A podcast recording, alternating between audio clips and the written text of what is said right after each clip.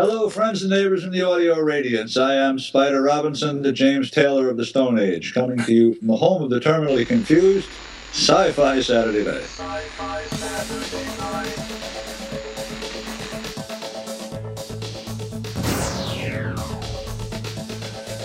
Exterminate! Computer status report. Don't blink. Don't even blink. Blink and you're dead. No!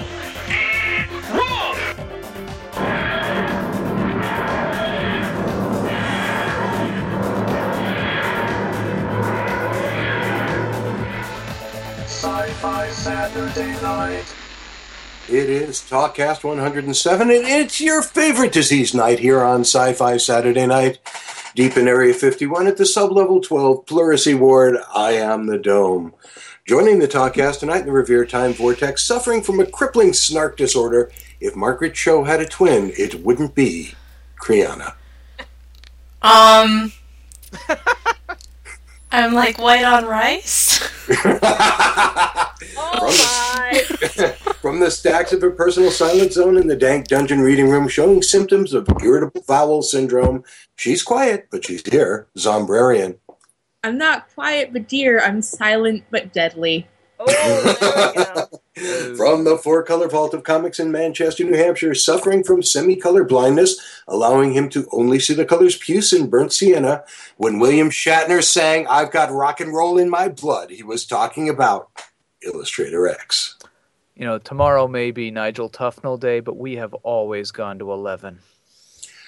And with him is his lovely ingenue. Not sure what she has, but pretty darn sure is communicable in the best sense of the word. She is our princess of darkness, the dead redhead. I try to communicate everything well. Here, here. There, there. and she succeeds. From Outpost Gallifrey, the Nymphomaniac Catch and Release Center, it's the Ohio State University Buckeye of the Year. And if you've ever been Buckeyed, you know just how painful that can be. Captain Segway himself, it's Awake by Java. Who's your daddy? What's your name? Do you get it? Because I'm not from Ohio. I'm, I'm in Indiana. who's, who's your daddy? That's me. It's a Hoosier Daddy. Anyway, our guest tonight. I don't get it. I am thoroughly creeped out though. And we're off to a rollicking start, aren't we? Hey. Our guest tonight, artist, photographer, animator, sculptor, bon vivant, and one hell of an interesting guy that we met at the Steampunk Orama a couple of months back, Dave Gordon. Dave, welcome to the show. Thanks. I don't. I don't get a disease. Uh, well, would you like one? Uh, we- Sure. We, we, we, we can work in rickets at any Don't point. forget, I'm communicable, so. Hey, I had rickets in mine actually. There you go. So Ricketts is, young man, and we're proud of you. Um, when we met at the steampunk convention, uh, the entire cast was just kind of walking around going, "This is whacked. This is for for many of us, uh, myself included. It was my first real face to face, head on steampunk. Uh, wow, and I was more- I was blown cents. away by everything. And it smelled so good there. Yeah, Zumbrian and I knew what we were getting into. Yeah, nice move. But we there. had fun laughing at you guys. And out of. So anyhow, uh, we we walked past your exhibit a couple of times, and then Zombrarian and you had a kind of extended conversation. And she said, "We really need to get this guy on the show." Lo and behold, welcome to the show. And I'm, I'm very flattered that you guys were, were so impressed by the, the stuff from uh, the Charles River Museum of Industry that we brought. The Muybridge stuff was just uh, incredible. Yep. Uh, And my, uh, my Muybridge stuff and uh, all the steampunk stuff that we brought along with us. It was fun too. And it was also my first steampunk convention, so I was I was kind of blown away. It, it's it's uh, it's a whole different little world there, and it's it's kind of cool. I like it a lot. Um, Yeah. Yeah, even sillier than a regular science fiction convention. And as hard as that is to believe, you're absolutely right. Anyhow, we'll talk more about that in the second half hour. In the first half hour, we have got a week's full of fun to talk about, starting off with what may have been the most popular Facebook poll we have ever had. Oh, crap, I missed this one again. You did. We had 97 people vote. Stay Thank what? you. We All know of you. 97 people. Thank you. I know. Thank you, So- Doug.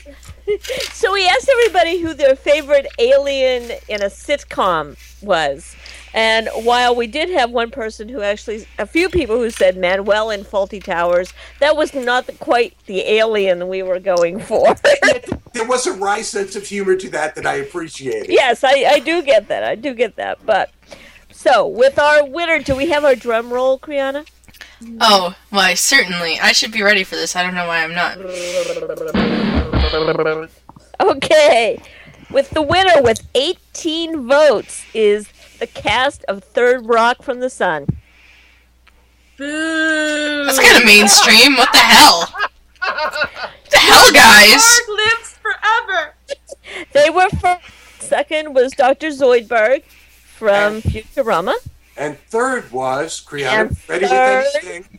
Oh, What? oh, oh. Alf. Well, Of course, we all know that That was the name of my plant. It's also what it was made out of.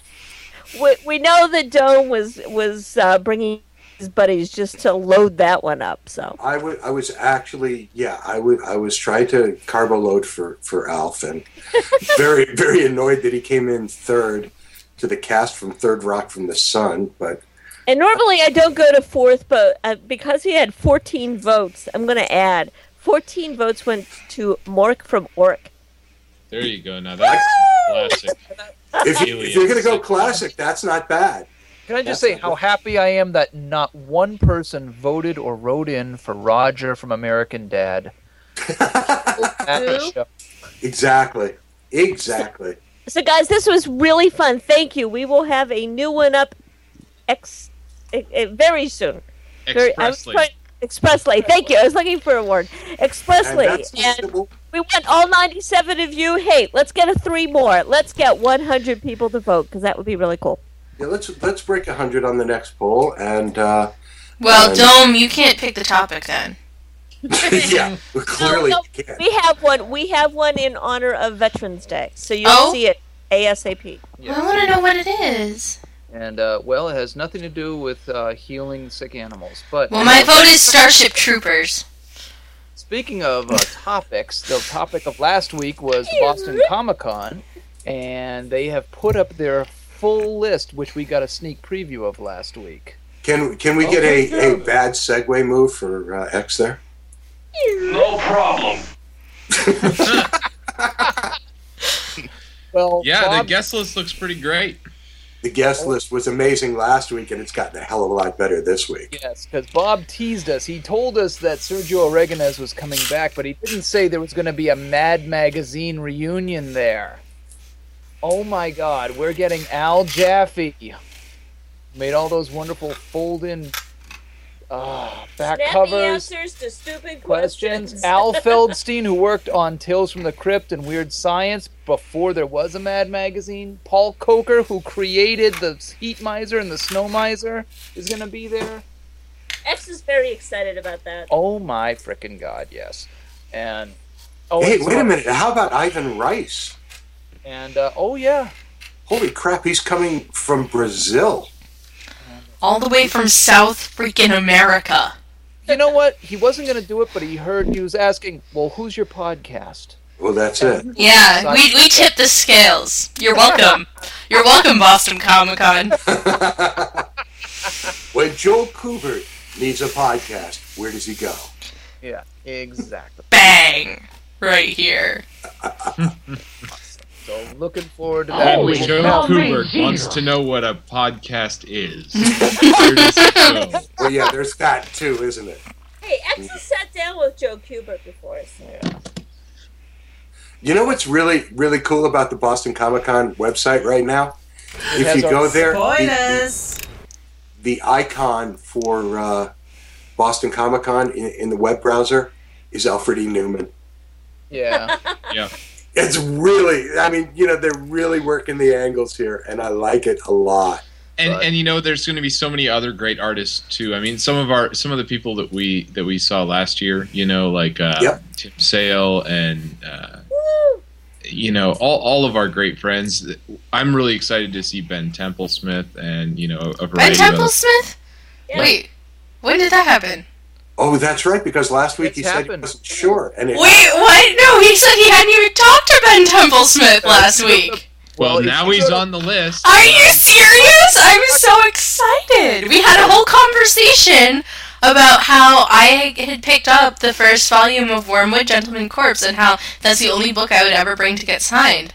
Yep. I'm so And excited. Now, Brianna, you can get it signed. That's right. Oh my gosh, the last time we saw Ben Templesmith was like Two years two ago. years ago? Years ago, Yeah. He was when we had the Spider Robinson. Uh, uh, Jeanne Robinson charity event. At, The charity at the event. Weston, that's right. that's right. Wow, isn't that weird that we started with Spider tonight and we kind of just twirled right back to him? It is kind of weird. Wow. That is weird.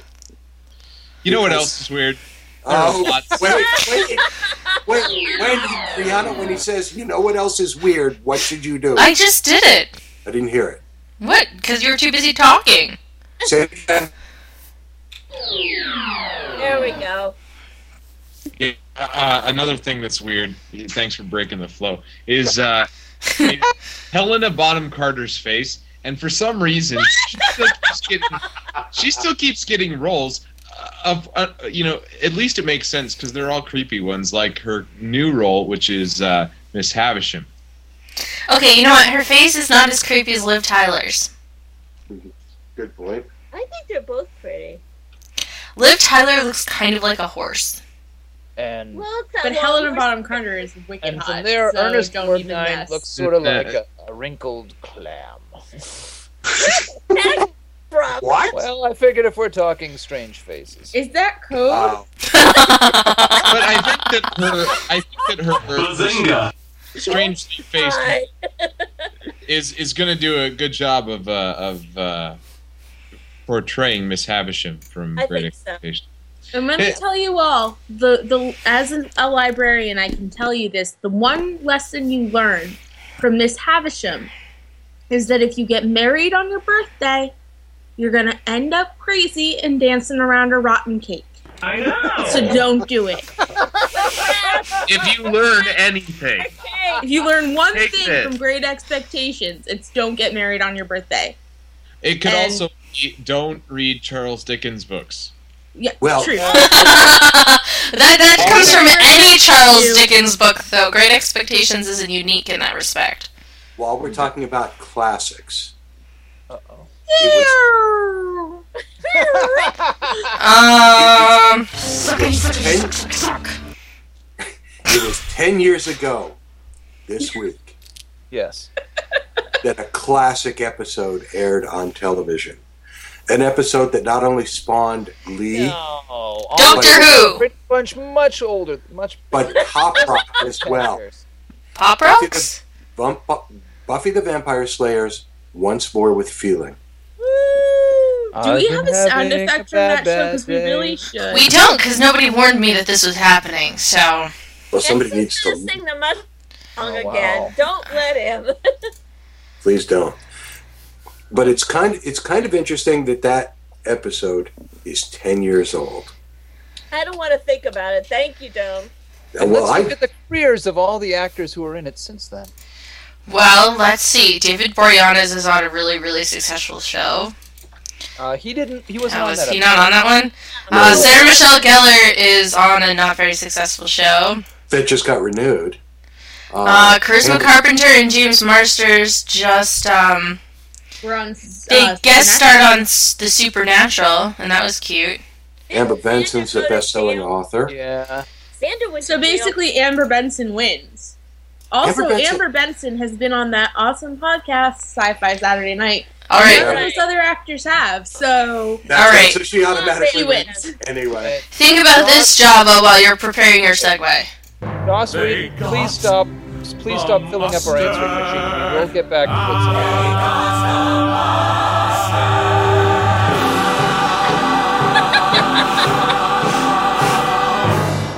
What about the ketchup? I you know everything every, everything really is better if if it's done in with to music and dance um, and i think the same thing will be true uh, concerning the new godzilla movie I, oh, oh, what? whoa, They're doing whoa, it whoa. again? Whoa, unfortunately unfortunately Uh, it, it's not, it's not gonna probably be like that. Uh, it basically They're having music. um, no, basically Oh, God. Gareth that My heart. Pick him up off the floor. Dance on Tokyo. basically uh, Gareth Edwards, uh, who directed Monsters, and uh, a- and David Goyer and David Callaham are, Oh. are writing, and, and Max Borenstein um, is is going to finish the writing. So basically, the script has had three writers, but they want the all of the all of the talk about the movie is that everybody involved wants to fix the 1998 film. Thank They God. want to make they want to Yeah. make a Godzilla movie that doesn't suck. That that Uh, isn't a Tyrannosaurus Rex with crystals sticking out of its back. Okay, you know what? Now all I can think about though is a big Tyrannosaurus Rex with crystals sticking out of its back, using the electronic Tokyo billboards as a DDR mat. I had to share that with everyone. I, I just want to point out that that was a movie that I was like, I walk, I was like, I want to walk out and get my money back. And Dead Redhead said, no, it can't get any worse. And then it did. I was wrong. You know, Java, it's interesting that by the time you get three or four writers on, on the script of a movie, you pretty much want to write it off. But in this case, uh, each one of those writers has got one hell of a pedigree. So I don't know. Now, speaking of questionable pedigrees for writers, though, uh, Marvel Comics had a series a few years ago called Alias. No relation to the TV series. That's right. It's an amazing story by Brian Michael Bendis, Yay, um, Jessica Jones. and it's about um, an ex superhero who became a private eye, and it is it is the most foul mouthed, potty mouthed uh, comic book I've ever read, and it's absolutely wonderful. Cool. It's Fuck being yeah! brought to, it's being brought to network television by the writer of the Twilight movies. Oh. Well, wait a minute. Network television? Yes. Okay, ABC, well, it's fucked ABC. I believe, which is uh, It's AKA fucked. Forget it. So Disney's going to do a foul mouthed superhero. I don't think so. no, they're Wishes were horses, we'd all be eating steak. That was totally appropriate. You know it. Evidently. Yeah, and some other wishes that aren't going to be probably fulfilled are, uh, you know, those those wishes that um, the new Blade Runner movie is not going to be a sequel because Ridley Scott Scott has finally come around and said, yeah, it's probably going to be a sequel. You knew it was going to be a sequel. What the hell else were they going to do? Wait a minute. If They're that's if that's the prequel. case, then does this mean that we get to see replicants age? because Well, I don't think the cast know. is looking any. Uh, Well, I, I Oh, don't no, think it's going to be. I don't think it's going to be a chronological sequel. I don't think it's going to be. I- I don't think it's going to be with the the same cast. I think we're going to see Yep. In something in the same universe later on. I think that's what he means by a sequel. It's um, going to be a, pretty much a story sequel, but none of the original cast has any intention of signing on. In fact, a number of them have said no way. I, I just see Jeff Bridges and a Daft no- Punk soundtrack. There's there, but there's no book sequel to it either. Yeah, well, there is that too, isn't there? Not necessarily, because they left a lot out of Do Androids Dream of Electric Sheep. They did, but it, it wasn't chronologically left out, so it wouldn't be a sequel. It would be a uh, Parallel universe. yeah. I, I'm not sure how that would work. And Well, by but- the way, will we actually get to see someone run with a blade?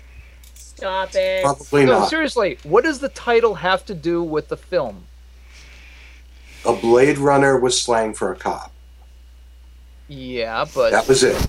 okay. That was it. You know, the and, interesting and thing. Rick Deckard was a cop, there you go. and it was about Rick Deckard. And, So- and you know what? I, what I really think is, you know, everyone was really dubious about the Aliens and Prometheus project Ridley Scott took on, but Prometheus is looking pretty good, and it's supposed to be a sequel to Aliens. Oh, I Or a it was a prequel. prequel. prequel. a prequel to Alien, and so we'll see. I, I don't know. It, the thing is that it's going to be pushed back. It's not going into production before 2013, so it's probably not going to be released before 2014 at the earliest. Probably more likely summer 2015. So we're talking about a few years. And we'll look back on this show and say, we were totally. Hmm? Maybe. Yeah. That's funny. Well, we kind of said it might be good, and we kind of we're basically hedging our bets because Yeah, we're, we're gonna be right either way. We're gonna be the like. original Blade Runner is set in 2019 anyways, so it'll probably be then before we see the film. Probably. And and regardless of whether we're right or wrong, all uh, one of the things that we we can say for sure is that there will be a television show about Dome's sex life. Yes. Actually, with a miracle, I, that can be arranged. we have widescreen technology, lads. Yeah, we have ways to make it fit. In any case, Under the Dome strikes the story of my life. Once again, we want to thank Stephen King for being such a fan and writing an entire novel based on one of our staff. which is really cool. Thanks, Steve. And anytime you want to be on the show, Show. Even Absolutely. more cool, I think, though, is is that Brian K. Vaughan is going to be writing it, and and Yeah, he's yeah. The, he's one of Really? those one of those big name writers from Lost, um, and, and of course he's been writing comic books for a long time. Yes. Yes. Wait, wait, wait, wait, wait, wait, wait. You lost me at writer and lost. yeah, that that's kind of an oxymoron, but that's okay. Just move on from there. Okay, Hey. here's here's the disappointment of the week. Okay, Lost? No, I'm busy watching uh, Lost Girl as it runs through season two on Canadian television, and it is freaking amazing. Yeah, because Dome gets all the Canadian channels. hmm and fun and all that neat stuff. But let me tell you, Sci Fi is going to start airing it in January, and there is no way that they're going to take these 26 episodes and air them as is. That I guarantee you. Why? Well, first of like- all, Would it be like airing the Misfits? yes, it would be exactly like Why? I don't. I don't see why they wouldn't. the You know, section. like- I heard somebody actually somehow during Halloween supposedly ran entire Ichi the Killer on television, and I'm sorry, I don't think that actually happened because you can't. No. You that was can't. on IFC, so I think it was about three minutes long. You still can't. But the reality is that it's it's so good, but the sexuality of it is so inherent to the story that I can't imagine that sci-fi is going to leave it alone because they're not well known for letting things happen. Well, Well, I mean, it's not. None of it's that graphic. Uh, season two gets very graphic. When? And the two I haven't watched yet. Yeah, absolutely. Check. Got it. Okay. Moving on. Set your DVR to stun. Spoilers. Why do you guys imitate my sounds? because you're not doing them. Yeah, absolutely. Well, if you want one, you could just tell me. But I feel like By that point, it's too late. On the subject of uh, sci-fi uh, Bazinga. or sci-fi stuff, Whoa, whoa, The are we going to talk about science fiction on the show? no. the new Warehouse 13 Farnsworth phone app is out, and it's kind of cool. Okay. Why do I have this? Can I just say this? Okay. Back when I started watching Warehouse 13, the first thing that I did was I made a ringtone of the Farnsworth sound and made it my ringtone on my iPhone. Right. Every time I watch that show, I think my phone is. Don't do it. Problem. You might be tempted. Don't do it because every time, and the thing rings like ten times throughout the course of that show, and I'm grabbing my phone like, what? Why are you lighting up? What the hell? You know, I'm glad you said that because the minute you said Farnsworth ringtone, I was like, great idea. I'll send it to you. Yay! Oh man. I want one. Hey, getting back to the Godzilla movie for a second. What? Must we? But Is, go it- is there going to be a a really detailed plot? I mean, are we going to have character development this time? Well, definitely not as much character development as there would be for Benicio del Toro if he ends up playing the Star Trek villain, uh, which is what J.J. Abrams wants. He wants Benicio del Toro's in the ro- del Toro in the role of the the Star Trek alien for the sequel. Uh, Huh. the- Where's the he gonna be from? Is it a classic character he's playing or a new one? Who knows? It could be. Well, I mean, given the re- the reboot, it could be Khan. You It could be see- Benicio del Toro as Oh my God. Oh, Note to Wow. Benicio: grow your chest hair. Wow. I mean, that's. I guess that's. It's Exactly. really. It's really kind of up in the air. I mean, we don't even have an official title, and the Oh, film. I, I've got one. Because of Star Super Trek 8. 2. Yeah, yeah, it could be, Oh, but brother. I mean, he. Wrath of my ass. Abrams is so busy. I mean, he's gonna be. He can't even shoot until next summer, and so that'll push the film back till what 2013 probably. Oh, something like that. You know what? You know what? to start shooting in Nothing is January. but, impossible. I mean, Not if you can imagine it. That's what being a scientist is all about. Yeah. Con. the, the only really interesting thing is that is that Abram wouldn't tell Abrams wouldn't tell Del Toro what the, the role was. He said, "I want you to play the villain in Star Trek, but I'm not going to tell you who the villain is." Oh, So okay. we'll see. But I mean, it's gonna be Davros. Nice it's gonna be. As It's gonna be a Klingon. it's It's or, or Klingons or Romulans. Can I just say I started, Borg. Can- I I just, I just I just started watching Deep Space Nine. um, Sorry. because it, because it made it onto onto Netflix last month, and Yes. I I don't like the guy, the the captain of the space. He's a don't- dick. Guess what? He's not very likable. He's a dick. He's he's not a very good actor. Well, he's not. No, that's not true. He's not a bad actor, but the part, the role that he's playing is not a great one. And I mean, No. he, he's he's not a nice human being, and that that's all there is to it. But it's the inter- I was gonna say he's a wooden dick, but I thought that might be too. no, don't don't go there. Okay. God. Wow. Sorry. I, I can sum up Deep Space Nine in four words. Bajoran's got crinkly noses. That's it, man.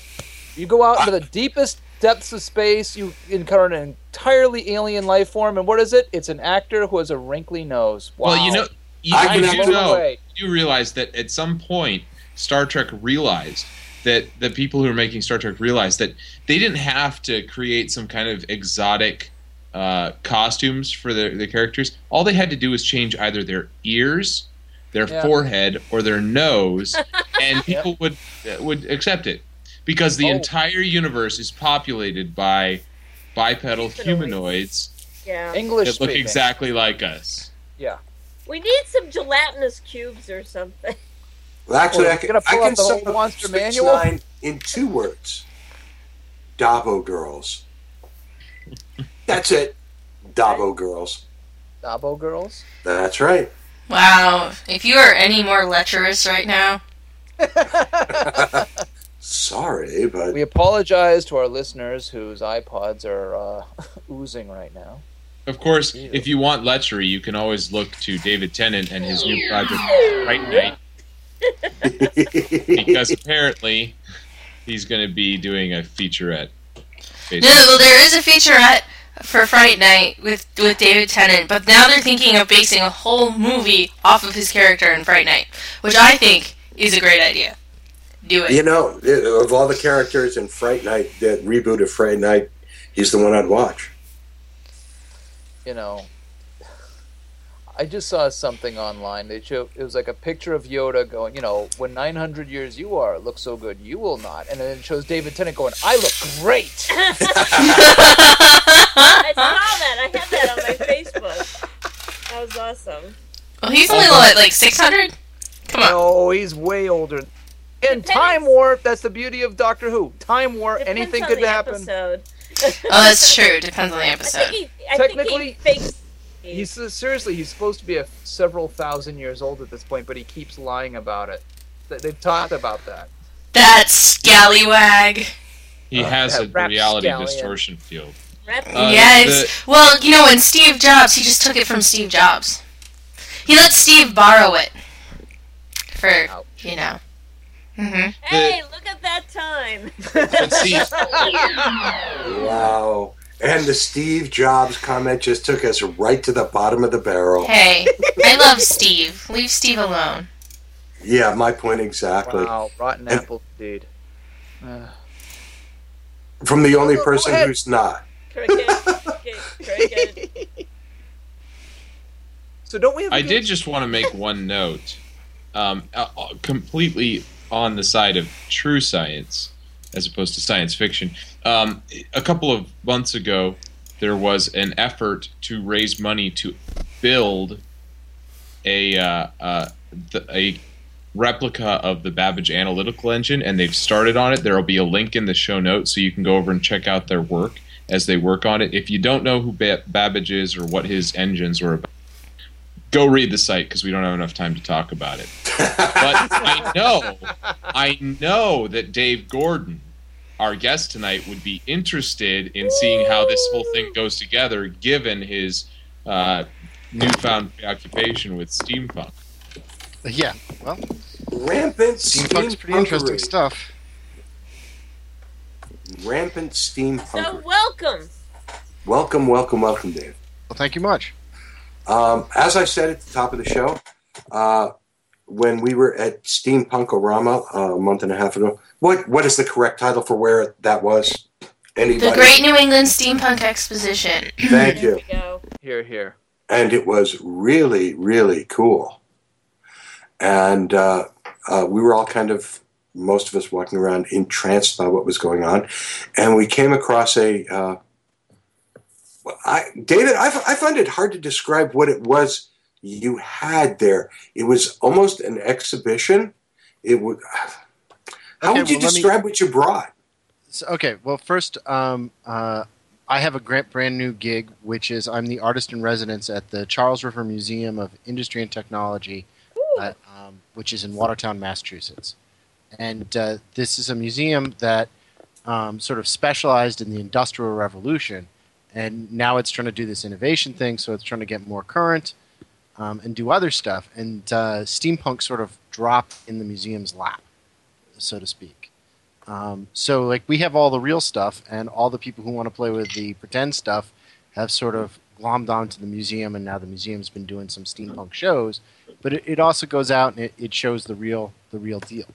So what we brought to the convention was a combination of um, steampunk stuff and then actual Victorian stuff. Um, so you know we had like a steam engine governor that was a cutout, so you could see how it actually operated. Who, who did we just lose there? What was that explosion? Apparently, our steam engine governor wasn't working and it exploded. Yeah, Oh. well, that'll happen. That'll happen. Yeah, but the So, cool thing yeah, was, so- you know, where, where people are walking past at it, and nobody really knew what was real and what wasn't. Is was that fair to say? I think you know because it was all just so elegant and and Yeah, Steam- absolutely. yeah, Yeah, it- my, my favorite like real thing that we brought was this gigantic cast iron lawn sprinkler, and it looked like some crazy steampunk tank.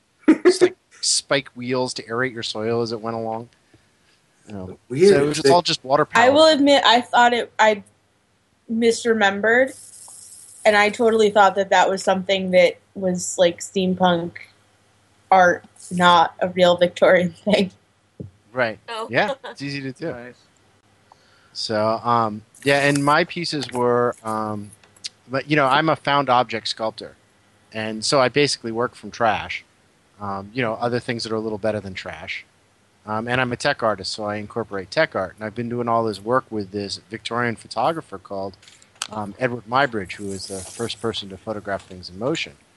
Um, and I sort of just ended up being steampunk without even really, really trying.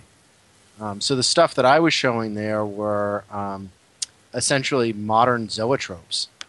Um, so I was doing 3D animation and then using teeny tiny LEDs to uh, strobe them, make them come to life. And then that whole stuff was hand framed.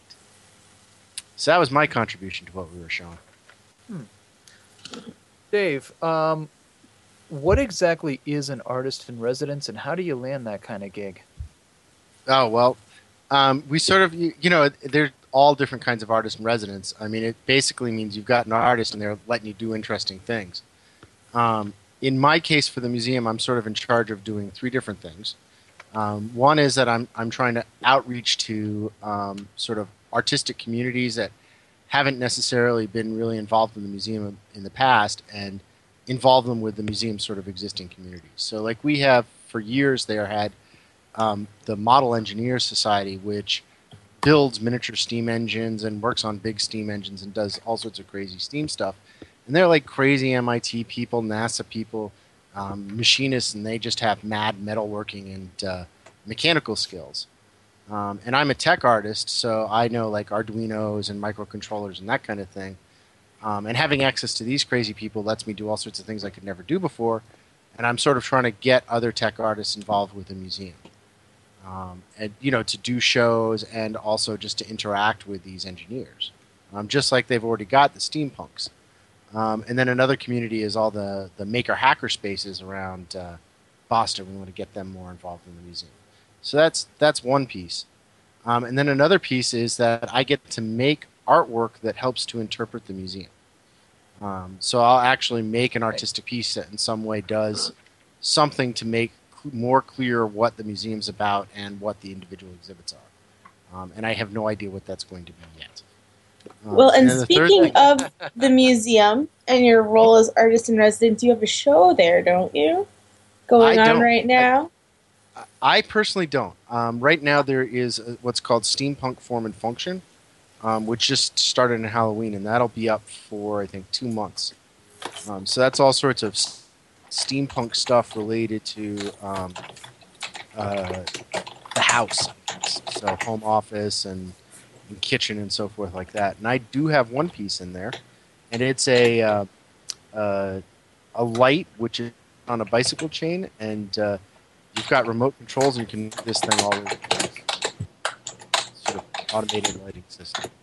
Uh, but there's lots of steampunk computers and uh, steampunk home entertainment systems, and uh, just really some very strange and wonderful things. So, um, Sounds that sounds really cool.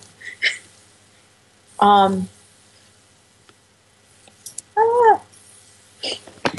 Sorry, I'm supposed to be in charge of the interview, and this is how it always goes. okay. I get excited. Was there was there a robot? Welcome Yes. a wonderful half yeah, there's a there's a paper shredding robot actually. Oh, So There you go. put paper and it shreds it. See if Uh, there's ever it's a robot. cool. Um, yeah, all sorts of beautiful stuff. So, Um, how did you? What got you interested in? You start as a traditional artist, doing sculpture, No. photography. No. Uh, well, I started doing sculpture and photography, but I wouldn't say I was traditional. Okay. That makes sense. And as soon as I found Photoshop, I just started mixing sculpture and photography together. Um, so you know, I sort of just got stranger and stranger, and wanting to incorporate more and more wild technology. Sort of getting into that that artistic science fiction space. Um, so I eventually went to a, a, a program at NYU, which um, was really looking at cutting edge technology and integrating it into the arts. Um, and that's ITP for any of the people out there who are fans of the place. So, So- yeah, Okay. So I'm, I'm trying to wrap my hand around. Clearly, you you don't get pigeonholed anywhere. Because, no, it's a big problem actually. It makes it really hard for me to get grants and find places. Right. there we E- go. Exactly, and I mean, I look, I look at your work, I look at your website, I, I look at what you're doing, and I'm trying to figure out where the genesis for this happened. Were, were you into technology? Were you a science fiction geek? Oh Did yeah. you? Eight yeah? years old, I started subscribing to analog. Wow. Yeah. Nice. So you know, I love science fiction. Okay, so your age. so what were the writers that, that got to you? What and and where did that push you?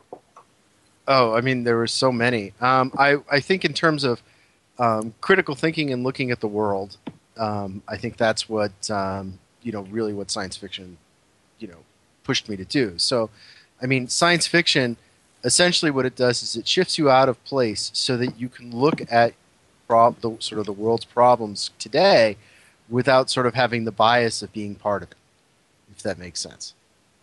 It totally and I think that, yeah. that artists do the same thing. You know, we're we're re-examining the world around us and our culture um, in a way that sort of makes it acceptable.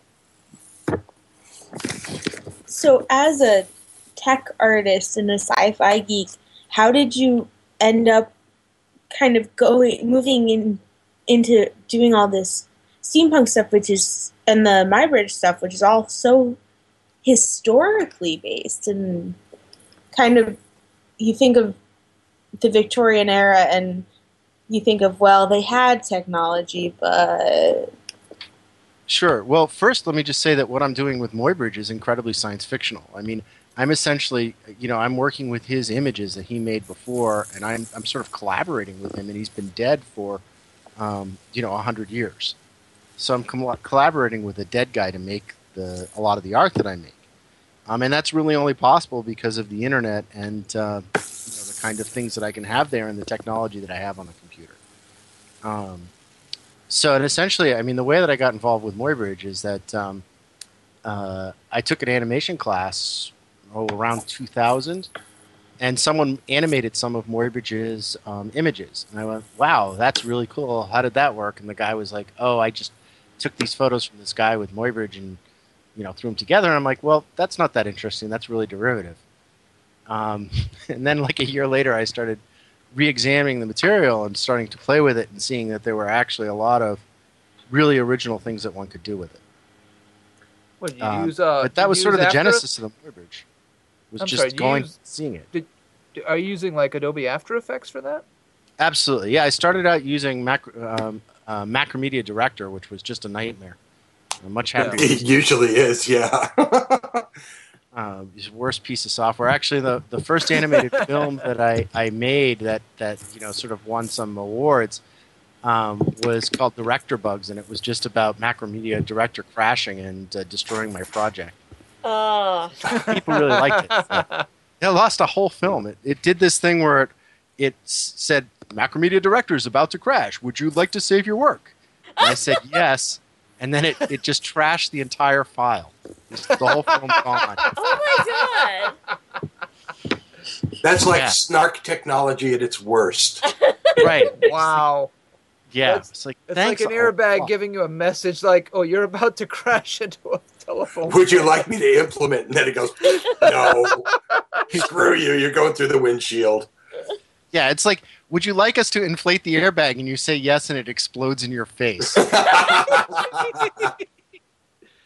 so there's there's this heavy reliance of technology in everything that you're doing now, and yet uh, uh, an almost edge of skepticism about it that that brings out this this this melding between uh, the Victorian and the technology. Wow, that was weird. Sorry, I just went off to Neverland there for a minute. Well, so I that wasn't a question. I, I got a piece of that, which is there. you do things that we use unreliable technology, and the answer to that is yeah, I use unreliable technology, but I try and use it in really simple ways.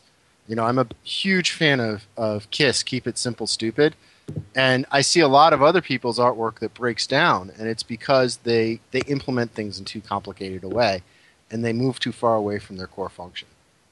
You know, so they're trying to do especially something tech, really especially complicated. tech artists. Yeah, tech artists. I mean, you know, they're all experimenting with brand new technology. It's going to fail on you. You better have a good way for it to fail if you want it to be successful. so it's all about failing good way to successfully, which is really my strategy for life. Is that I'm just Yeah. trying to fail successfully. That's awesome. Are you kidding? That's terrific. Wow. So, and uh, just on this Muybridge thing, I want to mention that um, uh, in working with his, his his images, one of the huge problems that I had was that uh, I couldn't find anybody who would let me use the photos. I mean, they're all out of copyright, but you know, I'd like go to museums and they'd tell me things like, "You want to animate something with Muybridge? Uh, our standard fee is two hundred dollars per picture for a film, and I'm an animator. I need hundreds of them." Um, so um, I finally got in contact with the Boston Public Library, whose rare book department just basically decided to digitize all of um, Muybridge's images and give them to me. So I have like hundreds of images from thousands of vo- from 11 volumes of Muybridge work, which I'm putting online for free in incredibly high definition at um, muybridge.org. So if people want to check that out, it's all free. I don't get any money from it. Oh, Um, oh, And that's why libraries are awesome, kids. Tell Yeah. me you're going to all Free these as people in who, beer. yeah. Yeah, so Go to that's all my these people that were trying to charge you two hundred dollars an image and let them know it's like, by the way, I'm giving it away for free. yeah, and your collection's now not really worth all that much. Yeah. Um, so just like I made a film, you know, when when um, Macromedia tried to screw me, I made a film zapping them. I went after the the bad museums that wouldn't give me the free stuff. So Bad basically, if you see me coming, give me stuff for free. That's That's our philosophy too. And we That's what we post a say when we walk into a con. Yeah, pretty much it is. Yeah. What's Hello, free? would you like to give us free things? yeah, and I, I prefer dark beer. We will have Here, a link to muybridge.org on the website. And uh, and we will also have the link to your website, enlightenedmonkey.net. Because how else would you catch an enlightened monkey? You wouldn't want to shoot one. You, you got to use the net. Can we talk about your website for a little bit? Because that's kind of uh, really, really interesting. Well, I'm Um, glad you liked it. Yeah, I like it a lot. Uh, talk about virtual kinetics and the art of the image, uh, Well, that which was was the show.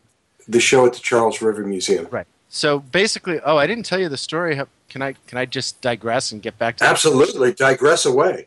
I, I didn't. You asked me like at the beginning of the interview how one becomes an artist in residence. So what I'm going to tell you the story. I, I had a um, show up at the Charles River Museum with the Muybridge stuff, um, and while I was putting up the show, I was working with the volunteers there and child-proofing the stuff. You know, it's a, a very child-friendly museum, so they're they're like the most destructive force on earth. So it totally had to redesign everything to survive them. We're working with the volunteers, and I'm I'm talking to other tech artists, and I, I put in the the the, uh, the um, museum in contact with these various people, and you know I'm I'm saying things like, "Wow, I feel like I've had an artist in residency, and I only expected to have a show." Well, the director of the museum was was showing someone my exhibit, and um, uh, talking to them about how I had said this with an artist residency, and this whoever this anonymous person was said, "Well, what would it take for us to make him a real artist residence?" And they ended up donating um, thirteen thousand dollars to the Wow. museum just for me to be the artist in residence. So that's how that happened. Awesome. Congratulations. Amazing, yes. I it's cer- nothing like that. I feel like I won the lottery, you know, and nothing like that's really ever happened to me before. That kind Um, of patronage, well, they- they patronage weren't- doesn't come often. That's Right. really cool. Yeah, and while they weren't willing to tell me who it was, I was able to confirm that it was not my mom. So that's Fabulous. yeah. Was it your grandmother? Uh, no, she's dead, so I don't think that would be. Lived to 104 though. It's So who amazing. knows? Maybe. Wow. Yeah, I don't think she was talking to the director. So, um, but yeah, so that was that was really amazing, um, and that's sort of the show that was going on was the um, virtual kinetics and the art of the image. So, and the idea of virtual kinetics is that it's um, you know motion, but it's not real motion. The whole show was about how we fake motion. You know, I mean, every every way that we have of depicting um, uh, moving images in, in sort of television or com- on your computer screen, it's all a ster- series of still photos that are just projected right after another so fast that you don't notice. Um, and that's what the show was about. And that is That- what that is Muybridge animation. did, isn't it? That's the first thing. Yeah, I mean, what he essentially did is he set up banks of still cameras and then tripped them sequentially. So he'd have like 15 cameras in a row and like a string and then later a timer that would just make them go off one, and one after another. And that was that was sort of part of his big innovation. The other thing that he did was that he he just stopped time. Like you know, he was able to develop film that was faster than any film anybody had seen before, so he could make images of things that were moving quickly and just freeze them. Um, very much like you know the strobe stuff later on um, at MIT. Uh, so, but, I mean, his images funny- are still amazing.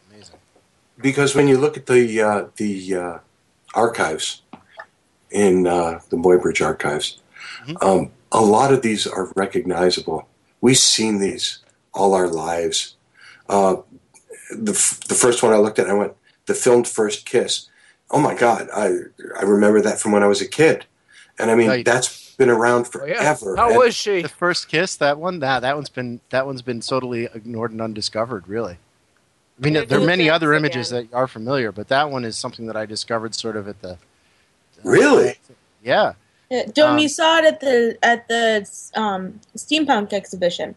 Right. part of that, the that one that you saw at the steampunk exhibition, which is on the website.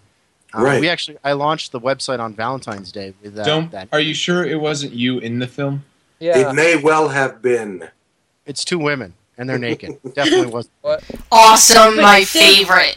Which Dave, is why, why it's the uh, not not a known image. I mean, you know, I mean, most of the, the images that we're familiar with from Muybridge were picked in the 50s and sort of published in a, a reduced publication. And that's what almost everything that you'll see on the net and stuff, it's almost all from that, you know, that book. Um, and in the 1950s, they won't print a photo of two women kissing, you know, especially as the first film's kiss, you know. Wow. And Dave, I- tell them. Can you tell the uh, tell them about what he had to do to get permission to take those photos? because I thought it was. You told so me all much- about it. I was it's not so much what he had to do to, to get permission. It's more just what was acceptable at the time. So a lot of these photos, and this is going to help really boost my traffic on on the website, is that there are a lot of them are most of them in fact naked people. So you know, doing sort of everyday actions, climbing stairs and things like that.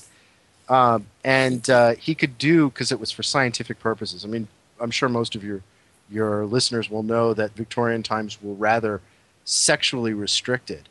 Yes. Uh, so you know, if you were painting as an artist um, nudes, you could get in a lot of trouble. And uh, in, in fact, some of um, Muybridge's friends got fired for painting nudes um, from from from the uh, Philadelphia Art Institute. Um, a guy named Egerton got fired for for painting nudes. Um, but um, uh, since he was doing it for science, um, he could get away with a lot more than sort of your your average artist could. And all of many of the photos actually have lines in the background, which he could use for scientific measurement as part of the anatomy, movement, and so forth. Um, but he was still really restricted in what he could do. So he could only show really men um, engaged in sports or work if they were together. So if he wanted to have a couple together, he couldn't really use men unless it was sports or work because that would be gay, and they were all really crazy about male homosexuality at the time. And he, he certainly couldn't show um, women and men naked together doing anything at all because, well, that would be just far too sexual. But um, in the Victorian period, there was a widespread belief that women were asexual. So anytime he wanted to show something as sort of a domestic scene and have it be innocent, he'd use two women. Um, but That's now, incredible. yeah, go ahead. That's absolutely incredible that that's how it worked. You know? Right. Yeah. Yeah, we're not that innocent. Two naked women making out was asexual. Well, yeah, and if you actually look at that particular set of images, it's clearly a friendly kiss. But Yeah. there are other images where he has the woman take the male role, and those just come across as incredibly homoerotic now. It's like they were shot to be, you know, gay porn. Um, you know, I mean, it's missing the point. And what's the address again for this website? It, Here it's we go. Those letters are muybridge.org. going to come in. Yeah, well, guess guess who's posting it? we will.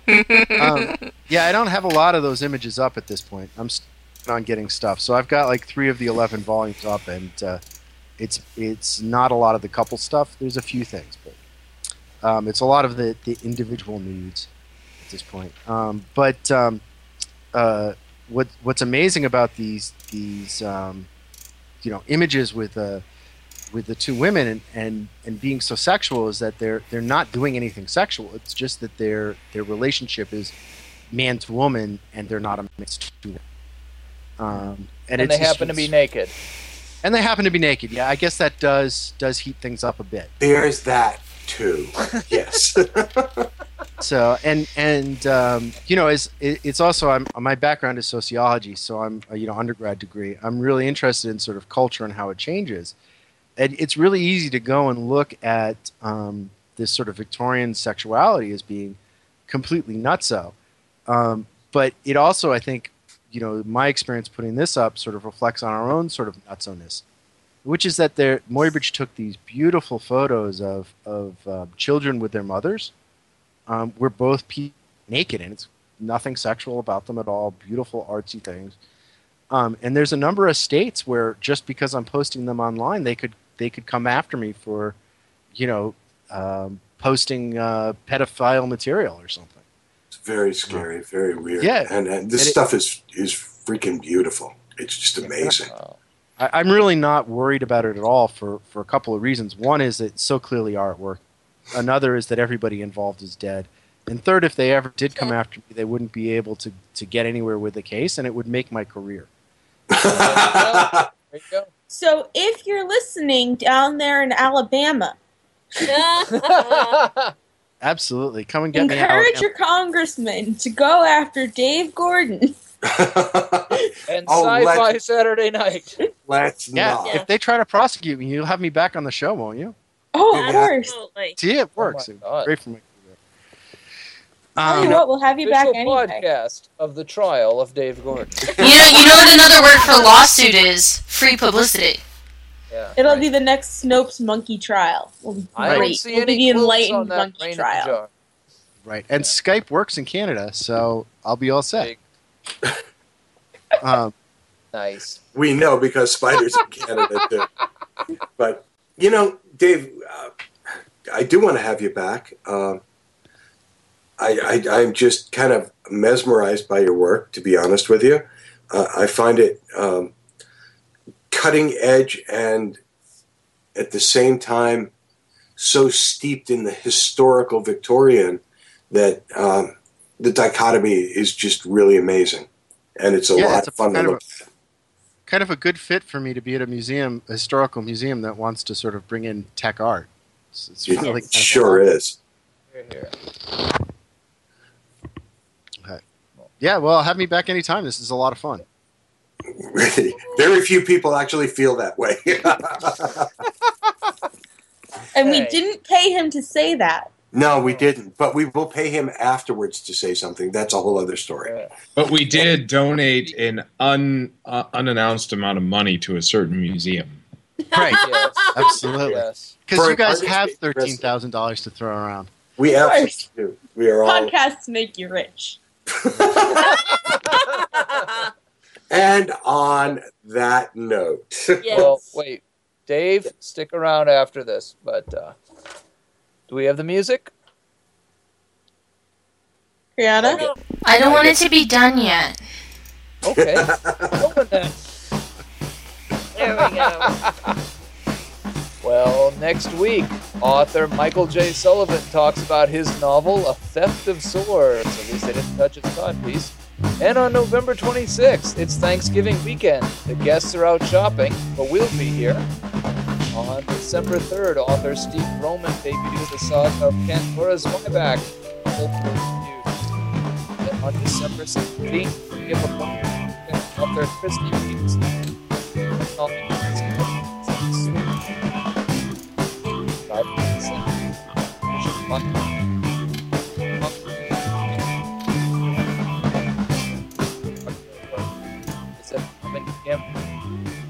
Darkhouse.com for the best deals and original thousands of I can't hear you at all. That's because you're too loud.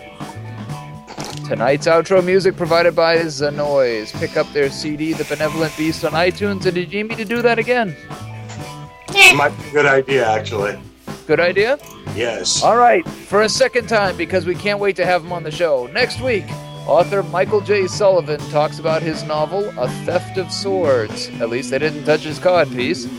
Then on November 26th, it's Thanksgiving weekend. The guests are out shopping, but we'll be here. Then on December 3rd, it's author Steve Roman debuting the saga of Pandora Zwieback with his novel Blood Feud. And on December 17th, we have a bone to pick with author, Chris, author Christy Peterson Schoonover and her novel Skeletons in the Swimming Hole. Sci Fi Saturday Night is the official podcast of the Boston Comic Con and of Comic Art House, your one and only source for original comic artwork. Visit Bob and Kim at comic.art.com for the best deals on original art from dozens of your favorite artists. Tonight's outro music provided by Zanoise. Pick up their CD, The Benevolent Beast, on iTunes. Dome? I want to thank Dave Gordon for joining us tonight. It was an hour that went by far too quickly, and Dave would love to have you back. From the revered Time Vortex, the sweetheart of the soundboard, Kriana, thank you for all that you do. You're welcome. And Grammar Girl, Zombrarian, thank you for bringing Dave to us tonight. You're welcome. There was another robot. from the Four Color Vault of Comics. Great thanks to Illustrator X and the Dead Redhead. Good night. I guess I'll say you're welcome too. And from Outpost Gallifrey, our gaming editor. Thank you, Java. A person from Indiana is called a Hoosier. See? Hoosier Daddy. This is I still don't get it. Uh, no. What? Who are you? Lesson: Shared joy is increased. Thus do we all refute entropy. Good night, everybody. Good night. Good night.